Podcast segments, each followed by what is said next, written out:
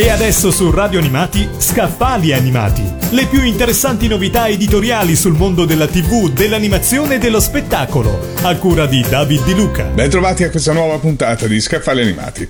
Oggi torniamo agli anni 90. Per chi ha apprezzato Cinico TV, segnaliamo la pubblicazione da parte della Cineteca di Bologna di un pacchetto composto da tre DVD e un libro e contenente tutti gli sketch girati da Daniele Cipri e Franco Maresco e andati in onda a suo tempo su Rai 3. Sarà così possibile rivedere questi piccoli capolavori basati sullo sguardo dei due registi su un'Italia vista come sempre più umiliata e connivente, con personaggi disfunzionali e un po' inquietanti, sullo sfondo di una Sicilia desolata.